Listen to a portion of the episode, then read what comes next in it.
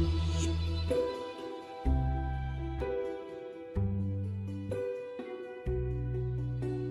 Hello，欢迎打开影漫台灯，我是刘芳。那么过了很久哈，终于有了《美第奇家族》这部剧的下半部分的讨论。其实中间隔了时间有点久啊，都有点不太记得上回讲过些什么了。嗯，那这个也是怪我自己啊，因为呢，上次本身是应该一次性录完的啊，结果后来觉得好像呃时间有点太长，然后自己有点不太知道要讲啥了，所以就暂停。那呃，其实这两个礼拜呢，我看的都是动漫比较多，就感觉要换一个脑袋。嗯，然后啊，不如先来回顾一下哈，上一回都讲了些什么。那么刘芳记得上一次呢，就是。大概介绍了一下美第奇家族的一些主要的人物哈，然后呢，就是提到文艺复兴时期啊的艺术作品，然后主要是谈到关于美这件事情。那么在美第奇家族这一部剧里面呢，啊，关于美的这个台词也好啊，或讨论也好呢，也是基本从故事的一开始到故事的最后，就是罗伦佐在快要临死前的一段遗言呢，都是与美有关系的。啊，那么美这个东西，我们上次也大概说了一下哈，是刘芳自己个人的视角哈，那就说到哈，美是精良而非归宿。那精良是什么呢？精良也就是桥梁的意思哈，它是一个窗口。真正的归宿啊，其实是指向一个更加高、更加 above all 的一个存在。那么就说到善呐、美呀这些好的东西，它到一个极致的地方，它都是相通的。那么刘芳就想到了关于圣经当中希伯来原文呢。提到耶和华神的这个美善呢，就是用的 “tov” 希伯来文这个 “tov” 这个词来形容极致的良善和美好。那么之前我们也稍微谈到了一些在剧中出现的艺术作品。那今天来说点什么呢？可能也是结合它的一些故事和剧情吧。嗯，这个剧里面它本身表现的更多的也是在人性的纠葛啊、灵性的这种挣扎里面的。那其中就包含着非常多的权利呀、啊这个情欲啊、各种各样的诱惑、试探啊，这个人性的这种辗转哈。在那人心在面对不同的一个环境挑战，或者说一些很突发的事情的时候呢？啊，会有很多不同的一些反应。那么在剧中也说到啊，就是关于灵魂的一种迷失和归回。那刘芳就回去看了一下这个剧集的一些标题哈，比如说第一季呢，它主要是讲 Cosimo 的故事啊。那么小标题其实还蛮明确的，就跟信仰挺有关系的，就是跟基督教所讨论的很多呃人性的问题呀，然后有一些特别明确的一些主题。那第一季第一集呢，它的小标题就是 Original Sin 原罪，但是在第一集的剧情里面，它并没有说啊很大张旗鼓的去描述啊啊人又怎么堕落犯罪，而是那些很细微看起来。来非常的啊合理的一些场景之下，就是比如说啊，因为巩固自己的权利，可能去收买一些人呐，啊，或者说中间挑拨离间啊，或者说看到美女是吧，就把持不住啊，等等诸如此类的。那再比如说第一季的第五集呢，标题就叫做 Temptation，就是引诱和试探。那么在这一集的剧情当中，主要讲的是性诱惑，但实际上对于美第奇家族来说呢，性诱惑反而啊对他们来说不是说非常难以去。对抗的一个一个试探啊，就说确实啊，有失足迷失的时候，陷入到这个诱惑里面。但是呢，当这个比如说卡西莫和 Lorenzo 哈，当他们俩终于是看到自己的妻子啊为自己付出很多，然后真的是非常感恩宝贝自己的妻子的时候，他们就离开了他们的那个啊，就是伤害妻子的那个婚外情的关系啊。那么除了这个性的诱惑之外，其实对于美第奇家族来说，更大的诱惑肯定莫过于一种掌控感。啊，就是想要留名青史那种 legacy 啊，就是对这个世界产生的影响。那就比如说呢，来到第一季第六集的时候啊，我自己觉得是全季最佳，因为他把这个啊张力表现的特别的到位啊。这个标题就叫做什么呢？Ascendancy，就是支配地位。这集呢，主要是讲啥呢？就是 Casimo 他有一个对家，就叫做 Alberti。然后 a l b e r t 呢就特别的针对美第奇家族，那当时呢差一点就杀掉了卡西莫啊，但后来呢就变成了卡西莫是没死哈，流放到了威尼斯，然后呢又因为佛罗伦萨当时的一些情况哈，其实卡西莫也在远程的哈进行一些操作，那么终于从威尼斯又回到了佛罗伦萨，这个时候呢 Alberti 呢已经是啊进入了一个非常被动的一个状态，然后被关起来了，最后要对他进行审判哈，就是基本上结论有可能就是死罪了。那么对 Albert 进行审判的时候呢，啊，大家都一定说啊，他是个坏人啊，他甚至曾经呢嫁祸于美第奇啊，什么他就该死啊什么。然后这个时候 Cosimo 呢，反而是啊想要一些彰显他的怜悯哈，行善。那当然可能其中也掺杂了其他的杂质，比如说是啊让人啊觉得他是一个好人啊等等的啊。但是呢，他那个时候其实是愿意承认自己没有权利去审判别人。他一开始其实是啊就觉得我我干嘛要去。为他说情呢？他他当时要杀我，他我现在他明明就是也有罪证在人家手上，要杀他很很合理呀。但是后来呢，就是当时刚好他有跟教皇的一段对话，教皇就跟他说，就是谁不是罪人呢？但是主耶稣基督给我们每一个人认罪悔改赎罪的机会。其实我们作为人，我们都是罪人，我们没有权柄去审判别人的罪，或者说是拿走别人的性命啊。所以呢，当时 Cosimo 呢，在这个呃审判 Albert 这个会场的时候呢，Cosimo 就引用了这个约翰福音当中的耶稣所说的一段话。那个事情呢，就是说有很多人其实是想找耶稣的茬儿，然后就抓了一个行淫的妇人，就丢到耶稣的面前，就说啊，这个女人她犯了罪，她犯了奸淫，她就该死啊！你看吧，她她犯了这么大的罪，我们当场人证物证俱全，你看怎么审判她？那耶稣看得出哈，这些人是为了找他的茬儿哈，就看他不爽哈，就觉得你为什么你凭什么来这里对我们指手画脚，还说自己是神的儿子哈？然后呢，耶稣就很淡定的回应他们说：“你们谁是没有罪的，那么就可以先拿起石头来打死他。”因为这些人当时都是犹太人嘛，他们自己也知道自己的律法，对吧？在这个律法之下，在上帝的这样的一个完全的圣洁之下，谁可能是没有罪的呢？每个人都是有罪的。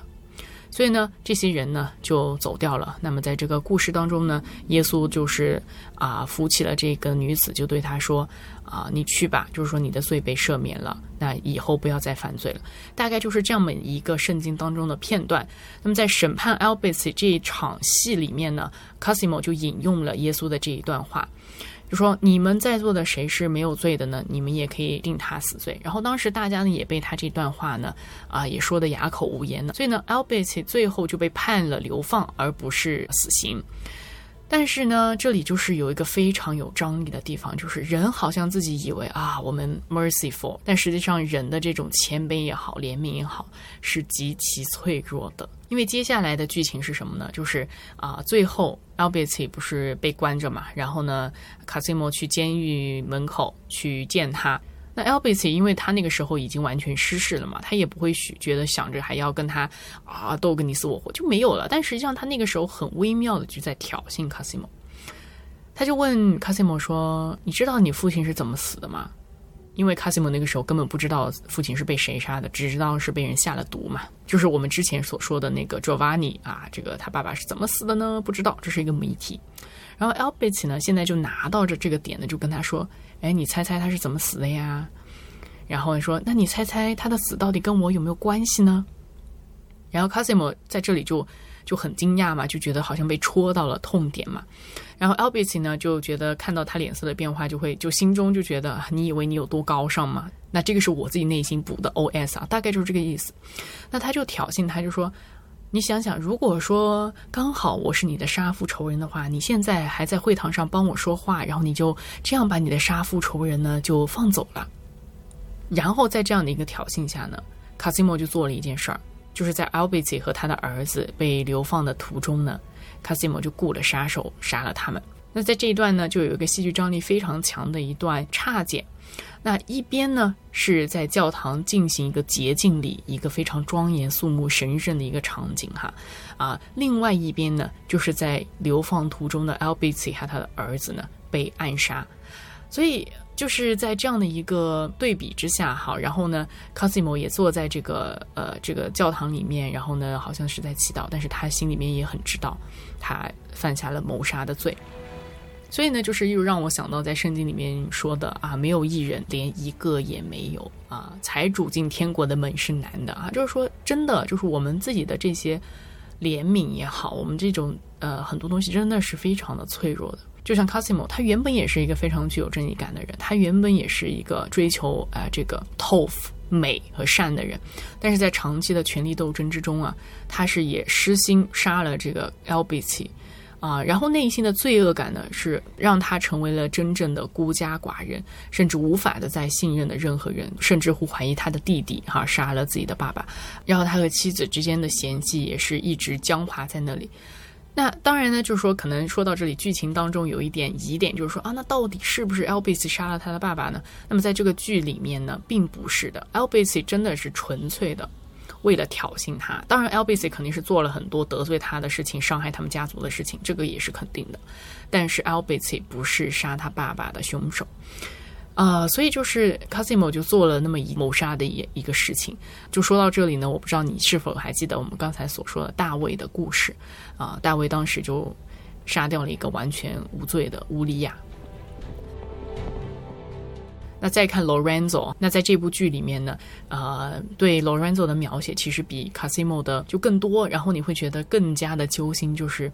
原本的 Lorenzo 他也是在他自己的。啊，整个家庭的教育之下，他也从小是一个心中存有善的人。但是因为在人生中发生了一个特别大的伤害，就是自己的弟弟被杀了之后呢，就是呃，Lorenzo 就整个黑化了，可以说。然后在那个时候开始，Lorenzo 好像就没办法再再信神，他又觉得，如果说上帝真的存在，如果上帝真的爱人，为什么那个时候不救他的弟弟呢？我想这样的一个疑问呢。到现在，我们每一个人其实都还在有的。那这个疑问到最后，我们能够回答为什么吗？我们每个人其实都不能的。每个人的答案，或者说你想要那个答案都不一样啊。所以重点不是说发生了什么，而是说我们自己如何去理解这件事情。那当然，这个一说可能又会说很多哈。那还是回到这个剧里面，不论是 Casimo 还是 Lorenzo，他们都受到很大的一些冲击和挑战啊。对他们的这个最重要的是，那么用里面的台词来说，就是你是否还关心你的灵魂？虽然说你在这个世界上你要赢啊，你要赢得这场战争，你要打败所有跟你为敌的人，但是你是否想过你的灵魂怎么样呢？就比如说呢，当 Lorenzo 整个人就黑化之后呢，就背离了信仰，就是更多的集中在我是不是赢了这场战，我的势力是不是能够赢这样的一些事情上，所以呢，就啊，就更多的去进行贿赂啊，各种各样的东西就越来越多了，甚至到后面，呃，说到谋杀这个事情的时候，对他来说好像都内心毫无波澜。于是乎呢，原本他们一起的那些朋友都慢慢的离开了 Lorenzo，就比如说波提切利，啊，波提切利呢，就是就觉得 Lorenzo 已经迷失了，然后跟他说什么好像也说不了，然后就嗯，很长时间没有再跟他有什么太多的来往。结果呢，当我看到弹幕里面说这个波提切利是叛徒的时候，哇，我内心其实有点翻腾，我就觉得这个什么叫做叛徒呢？如果说一个朋友，呃，就是他的价值观，你已经发现已经发生了很大的一些变化，并且说在做一些伤害别人的事情，你不能认同这个事儿，你劝了也没用。难道你你就与他为伍吗？这个叫做背叛吗？这个叫做叛徒吗？啊，我我心里面其实有一点无奈的，就说我都觉得，哎呀，这个剧都看到这儿了，就怎么还会有这样的一个 statement？所以呢，我在这里还是忍不住想要小小的吐槽一下，呃，因为呢，波提切利他很明显，他忠于的。不是美第奇家族所所给他的这个这个利呀、权啊这些的，而是他真正向往的是一个美的 goodness beauty，真正的美和善，就像我们刚才说的那个 tof，上帝的 tof，上帝的全善全美，所以呢，他才没有办法跟这个迷失之后或者说背离之后的 Lorenzo 为伍。其实。这个波提切利就是他，他的名字叫做 Sandra 哈。那 Sandra 其实是非常关心他的，他也呃时不时都会关注这个 Lorenzo 去哪里呀，干嘛，也在为 Lorenzo 的就是悔改来祷告。所以其实波提切利他更关心的是 Lorenzo 的灵魂，而不是他是否赢得了某一个腐败的小小的胜利。所以再说一遍，波提切利不是叛徒。那当然呢，我看剧看的也是入戏有点深，我看到好多个地方真的是泪目的不行。那关于这些泪目的地方呢，啊，我自己想了一下，哎，主要是两个方面的。第一个呢，就是关于这个剧中的女性；那另外一个方面呢，就是关于和解那么和解这个里面呢，也还包含着怜悯和饶恕在其中。啊，那么先来讲讲这个女性哈啊，我真的要感叹。当然，在这个剧里面，或许它也有一些剧情的渲染啊等等，就是加戏的成分哈。不过呢，在美第奇家族当中呢，这些女性角色确实是啊，让我作为一个观众觉得很钦佩的。就剧中的那些女性的那种坚韧和敬虔的生命，我觉得是非常难能可贵的。所以呢，在这个剧里面，虽然它那个时代是一个所谓啊非常父权统治的时代，但是它也彰显了非常多的女性的力量。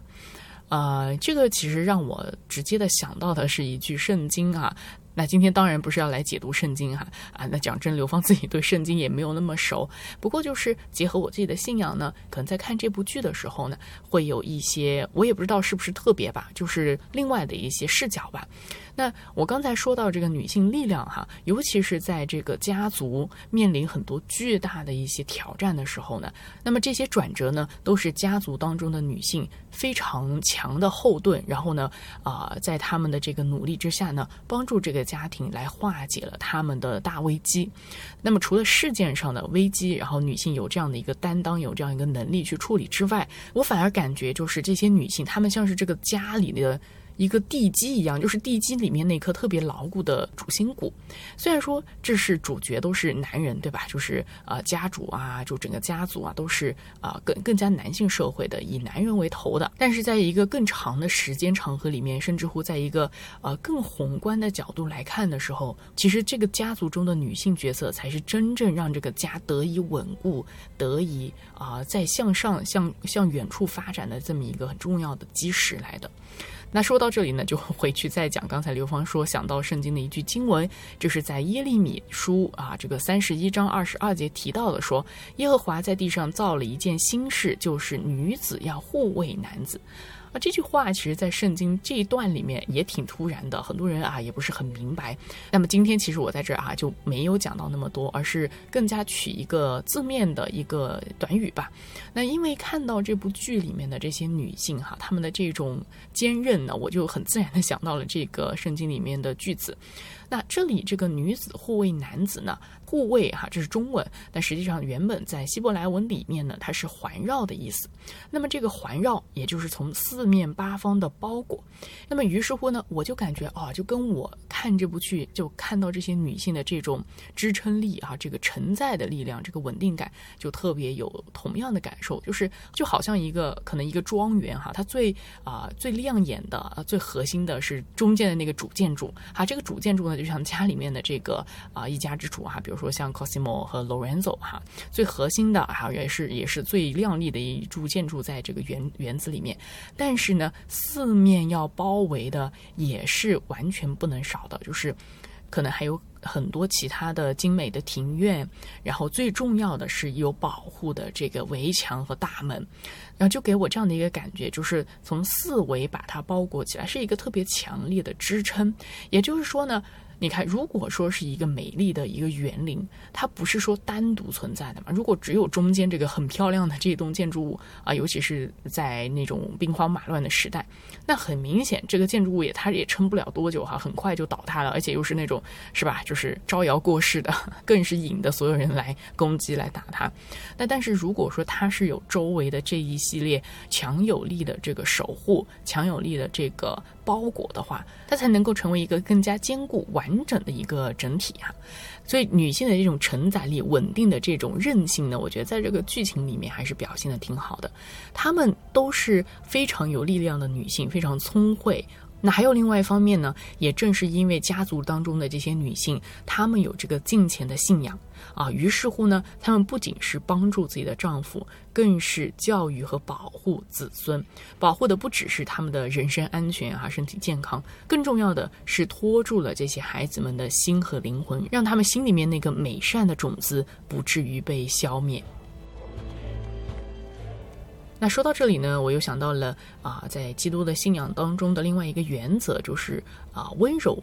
那温柔这个词，尤其在现在当下呢，好像啊提到女性力量 （women's power） 的时候，好像不是特别爱用温柔这个词。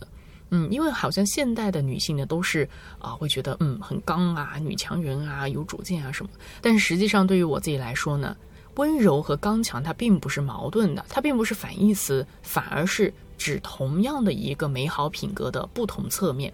因为说到圣经当中的温柔哈，它并不是指所谓的啊软弱啊，或者说柔弱啊，它这里的温柔，它形容的是原本具有很大的能量和力量，但是因为爱的原因呢，就变为柔和和谦卑的样式。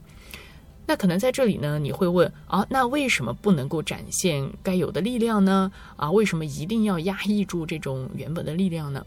那么，我想这里其实绝对不是指不展现力量和压抑力量。那我觉得呢，因为爱的缘故变为柔和谦卑，并不是指压抑和不展现力量，而是力量的另外的一种彰显的方式。因为我觉得真正的强大哈，真正的力量。呃，从来不是从你的所谓一开始的攻击性，比如说脾气啊、嗓门大啊，是不是特别能怼人啊，或者说是语言是不是特别犀利啊，这些方面来展现的。这些只是一个表面的行为和现象啊，真正的强大的内在力量，更是一种坚定的这种稳定力和承载力。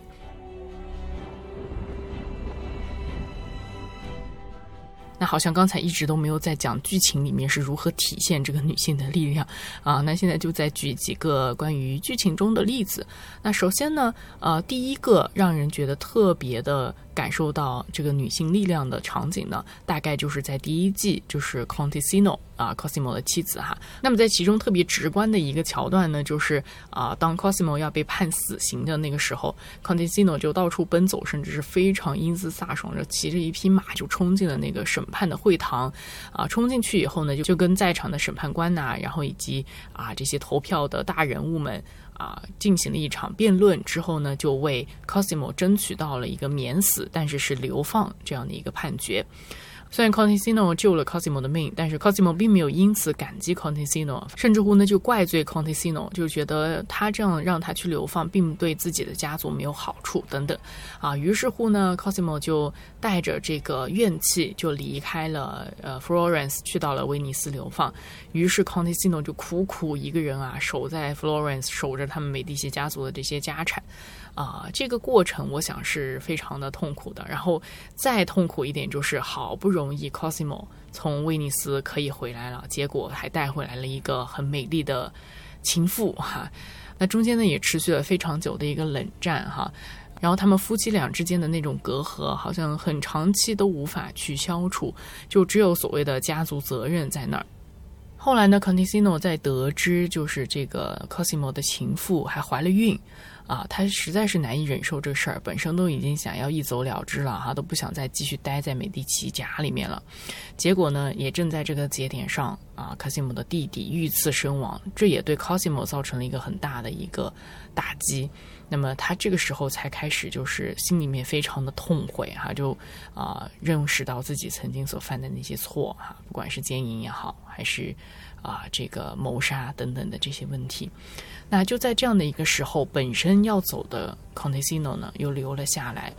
啊，陪伴自己的丈夫。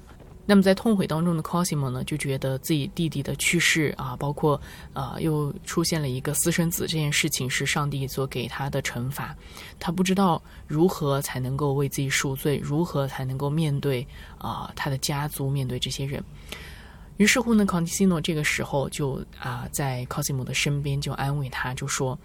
每一个孩子都是上帝赐的礼物，如果不是上帝允许，那么这个孩子也不会来到这个世界上，啊，所以你要把他当成自己的正式的亲生的儿子去抚养他长大。我们活在这个世界上的每一天都是上帝重新给我们的机会，那么这个机会呢，也是让我们有更多的时间去弥补我们曾经所犯下的过失，让我们可以重新的有一个开始。那么故事讲到这里呢，基本上也是迎来了第一季结尾了。那么 Cosimo 呢，也在自己妻子的这样的一个支持下，他的灵魂终于又回到了正途上，然后呢，又重新振作起来，为他的家族、为人民去做一些好的事情。那么，直到第二季和第三季讲到 Lorenzo 的时候呢，Contesino 呢也时不时的出现在这个回忆的片段当中。那么这些片段呢，通常都是说啊，Lorenzo 他小的时候接受祖母的一个啊教养的过程。祖母呢对他都是谆谆教导啦，非常的爱护他啊。一方面告诉他将来他要带领整个美第奇家族，更重要的是他一直的告诉 Lorenzo 要去爱他的对手。要去 be good，啊，作为一个伟大的人，最重要的是成为一个良善的人，等等的这些美善的种子呢，是由 Contesino 啊，这祖母呢，啊，把这个东西植在了小小的 Lorenzo 的心中。虽然说 Lorenzo 心中的那颗美善的种子，因为后来的黑化哈，就被深深的掩埋下去。不过呢，这颗美善的种子它并没有死去，那可能是进入了一个休眠的状态，在寒冬当中哈。那后来呢，是楼人座自己的妻子 Clarice 在旁边呢，在继续的来浇灌、去支持啊。于是呢楼人座心中这颗种子呢，又重新复苏过来。那楼人座最终。也因为妻子，那认识到自己所犯下的那些罪行，于是最终悔改。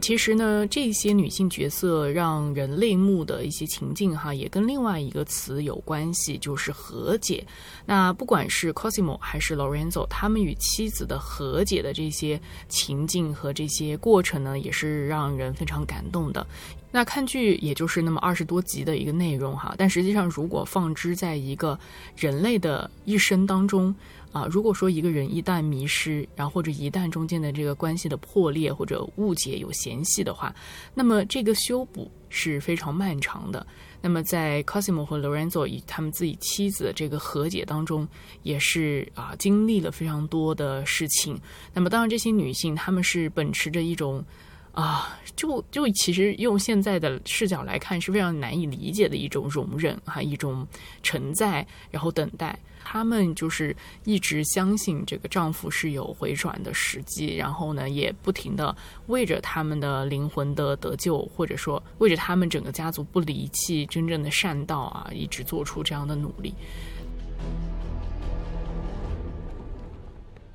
那刚才我们已经说到和解这个这个主要的话题了嘛哈，那和解呢也是刘芳在很前面的时候说到过自己很泪目的一个特别主要的主题。那么除了丈夫妻子的和解，还有一个特别重要的一点是关于父子的和解。那么这个父子的和解呢，对我来说我也是觉得是挺有这个信仰的一种指向的。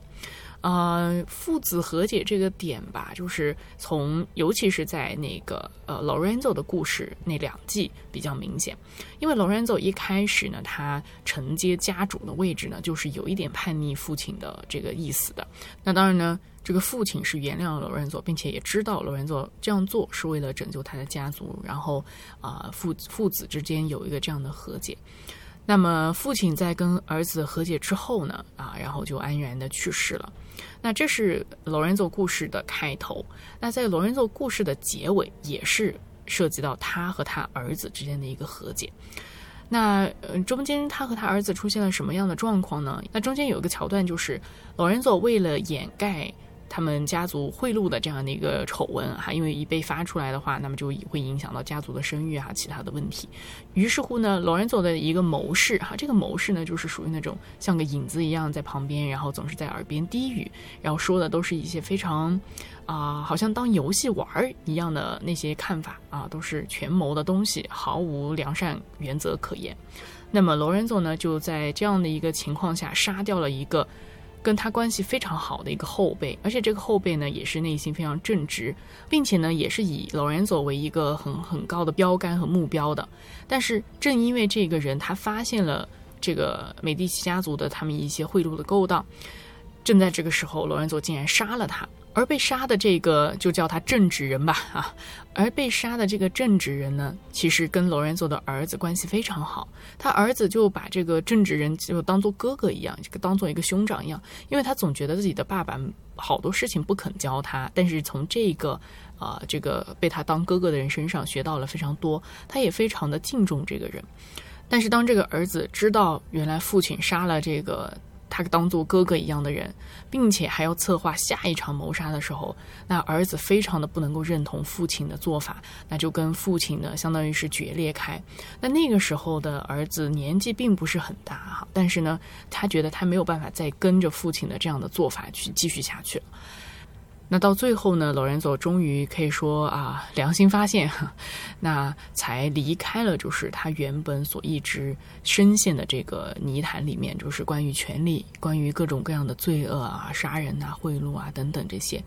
当他终于悔过的时候呢？那么他也跟自己的儿子最终达成了和解，他也对儿子说，是他作为父亲真的做了一个非常不好的表率，并且呢，也很看重自己的儿子，知道他有一个带领家族的这样的一个能力。那么这个是剧情当中很明显的一些关于父子和解的一些桥段。那么为什么我说特别指向于就跟信仰有关的事儿呢？那这个就要啊提到就是在圣经里面哈，或者在基督教里面呢，我们经常会称上帝是有天父哈啊天上的父亲，那么也是一个比较形象化的一种指代。那在剧中呢有一个特别典型的对话呢，就是当 Lorenzo 他就是失去了弟弟之后，他就黑化嘛，黑化之后呢，他就相当于是有点离弃信仰，完全是没有办法再相信神了。那么有一个神父哈，这个神父呢，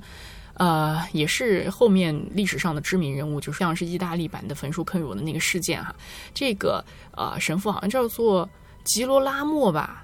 啊，吉罗拉莫对。然后呢，就跟罗仁佐呢就有一段对话，他就很强硬的跟罗仁佐说：“你必须要悔改，你犯了很大的罪，然后你需要去寻求上帝的怜悯和饶恕。”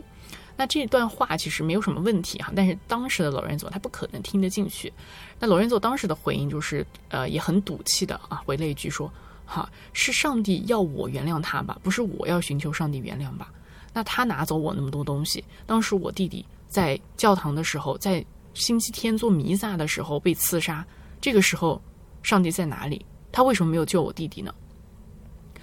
然后这个时候呢，那个神父哈就回应了一句，完全没有在听罗仁佐所说的话哈，回应的就是说，你这样是对神的大不敬。上帝是我们的天父，你怎么能这样跟自己的父亲说话呢？那这个时候罗仁佐就回了一句说，那么哪有自己的父亲见儿子死了都不救的呢？那么这一段对话呢，也是在劳仁佐一个很长期的他心里面的一种挣扎和啊纠结。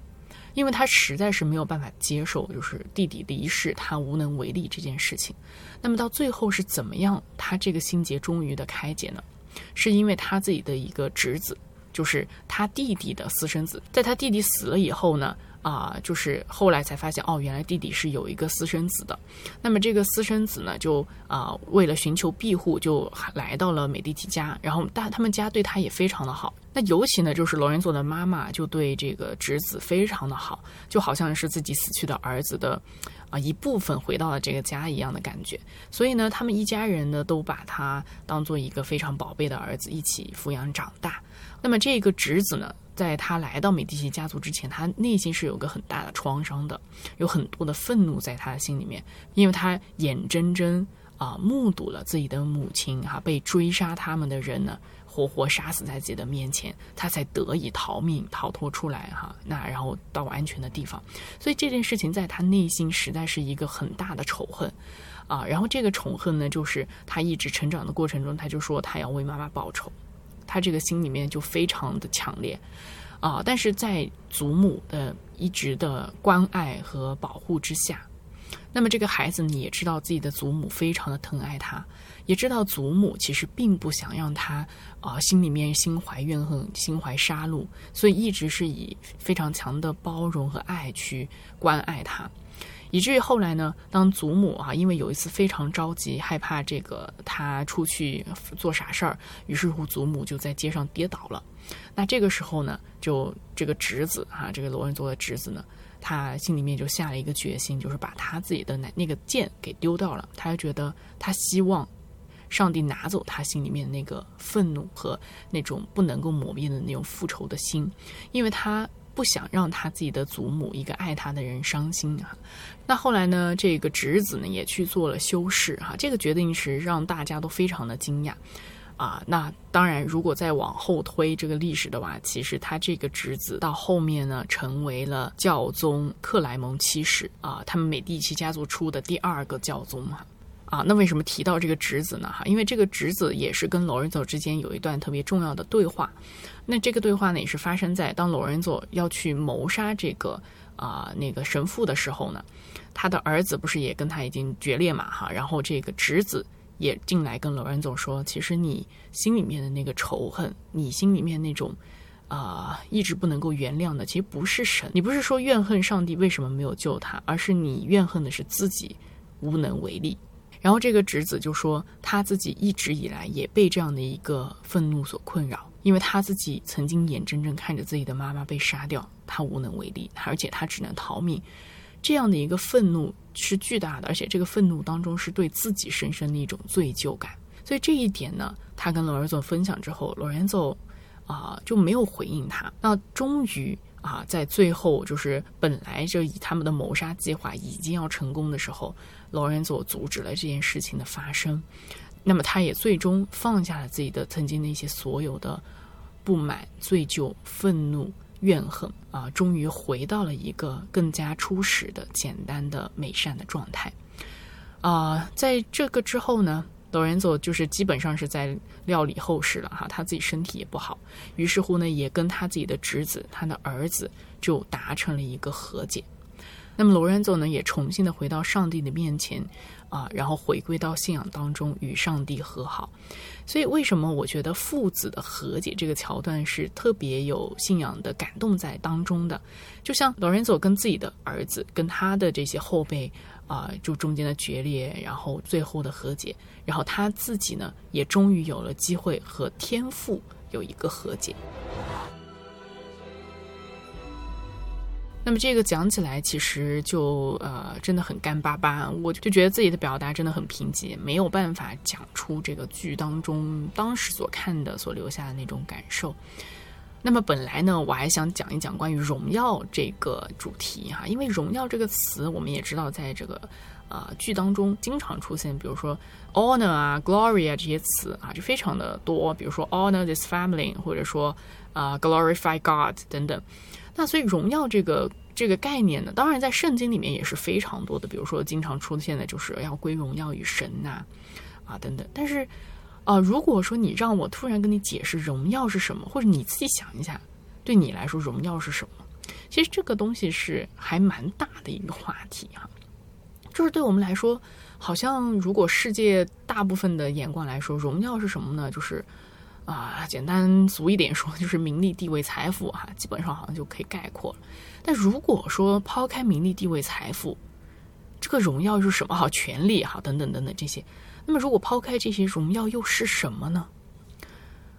那这个问题呢，然后我也在寻求一些答案。我就是讲一点点吧，就是我在这几天读圣经的一个回应。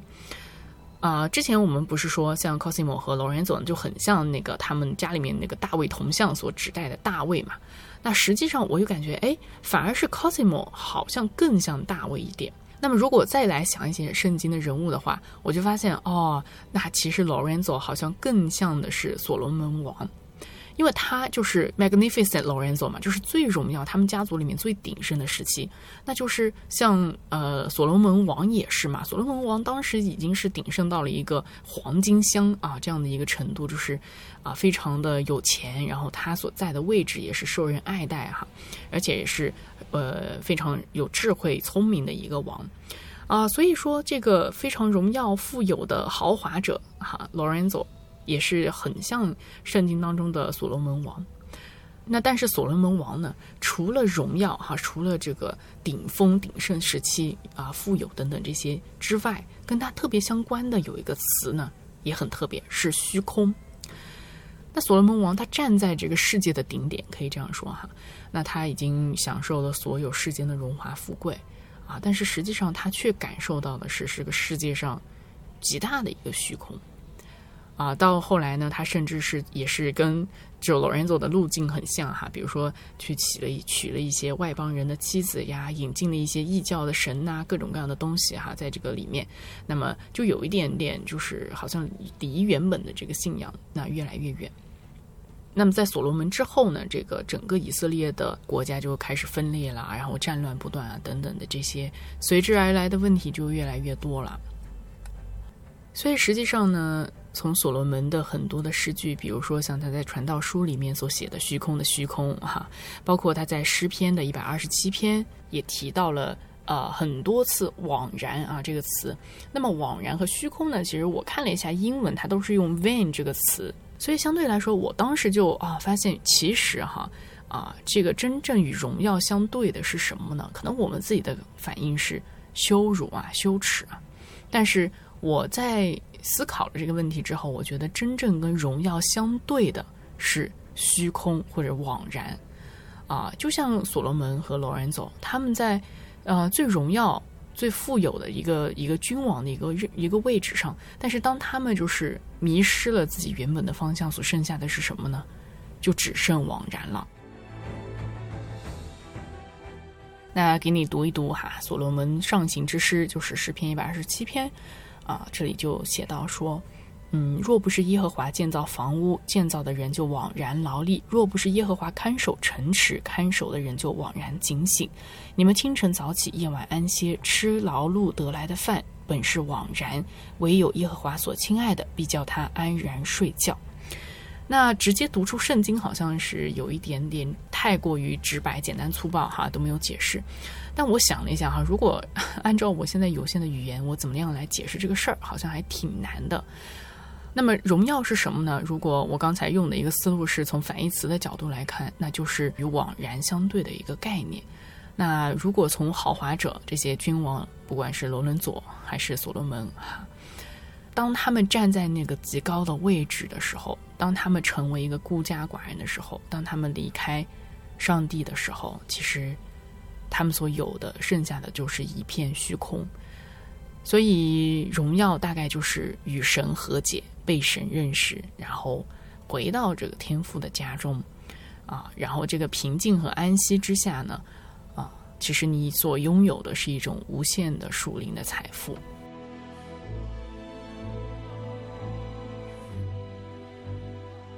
好了，今天呢，就可能也零零散散讲了一些。啊，关于《美第奇家族》这部剧，嗯，我觉得还是需要去看一看哈。啊，如果没有看过的话，听我讲的这一期可能还是有一点无聊，毕竟是太多涉及剧情啊，什么太多概念的东西，没有一个特别直观的感性认识的话，恐怕是难以讨论呐。那么在最后呢，我们会播的这首歌就是美第奇家族它的主题曲。那么这首主题曲的名字就叫做 Renaissance，就是文艺复兴。那么这首歌从歌词里面看，就有一点感觉像是美第奇家族对信仰哈，或者对上帝的一种宣言，就是我在这里，我在这个世界上，我可以改变世界啊。然后就像他们家族所一直说的，就是。啊，我们家族所有的这些荣耀，honors God，我们家族所得到的这些荣耀都是要归给神的。好了，那么今天的隐曼台灯就讲到这里了，我们下回再见。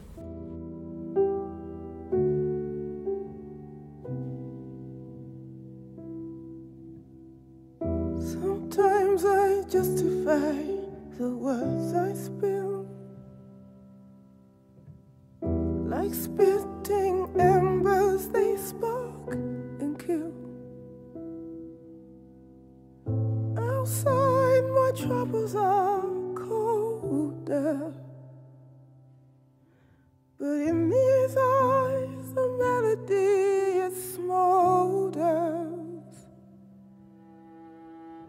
I know